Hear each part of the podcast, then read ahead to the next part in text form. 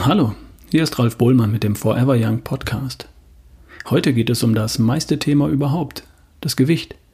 Und die Frage, wie man es denn loswerden oder in Leichtigkeit verwandeln könnte. Die Lösung für die Frage, die sich noch heute Millionen Menschen täglich stellen, ist seit mindestens 100 Jahren auch den modernen, zivilisierten Menschen bekannt. Allerdings nicht denen, die es eigentlich wissen müssten. Ich zitiere die News von Dr. Ulrich Strunz. 100 Jahre Fortschritt. 1907 fällt in das Jahrzehnt der Genies. Die bahnbrechenden Arbeiten Einsteins stammen aus diesen Jahren. Und um ihn herum hunderte Jahrtausende außerordentlich kluge Wissenschaftler. Nobelpreise sogar für Deutsche. Jahrzehnte des Aufbruchs, des neuen Weltverständnisses, der Chemie und der Physik. Später dann abgelöst von der Biologie, DNA und so weiter.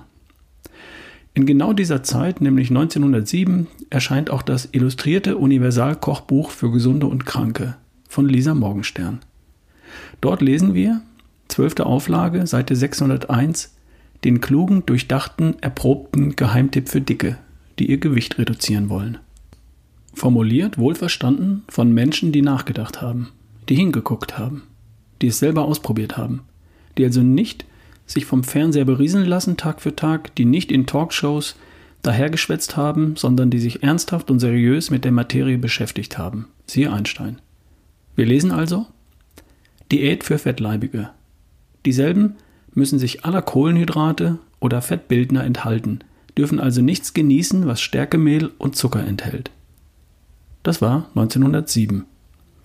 2013 fordert die halbstaatliche Deutsche Gesellschaft für Ernährung die zunehmend überfettete deutsche Bevölkerung auf, zur Gewichtsabnahme doch unbedingt Kohlenhydrate zu sich zu nehmen. Mit dem kleinen, zunehmend unverständlichen Schlenker natürlich Vollkorn.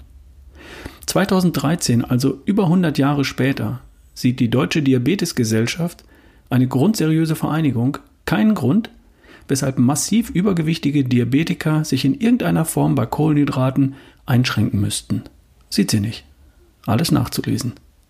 Resultat ist die von den beiden Gesellschaften bejammerte explosionsartige Zunahme von Diabetes und Übergewicht.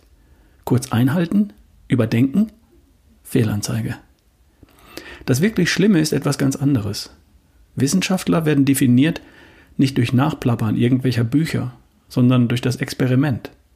Man kontrolliert seine Aussagen, indem man sie am Patienten überprüft. Und da kann man ohne weiteres einmal bei sich selbst anfangen, liebe Gremienvorsitzende.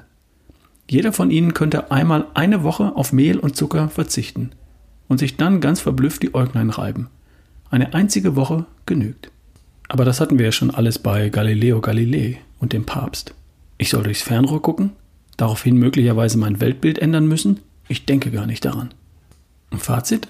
Für Ihre Gesundheit, für Ihr Lebensglück sind einzig und allein Sie selbst zuständig. Hören Sie zu, denken Sie kurz nach und probieren Sie es einfach aus. Ende der News. Hier habe ich ausnahmsweise mal nichts hinzuzufügen. Spricht alles für sich selbst. Bis zum nächsten Mal. Dein Ralf Bohlmann.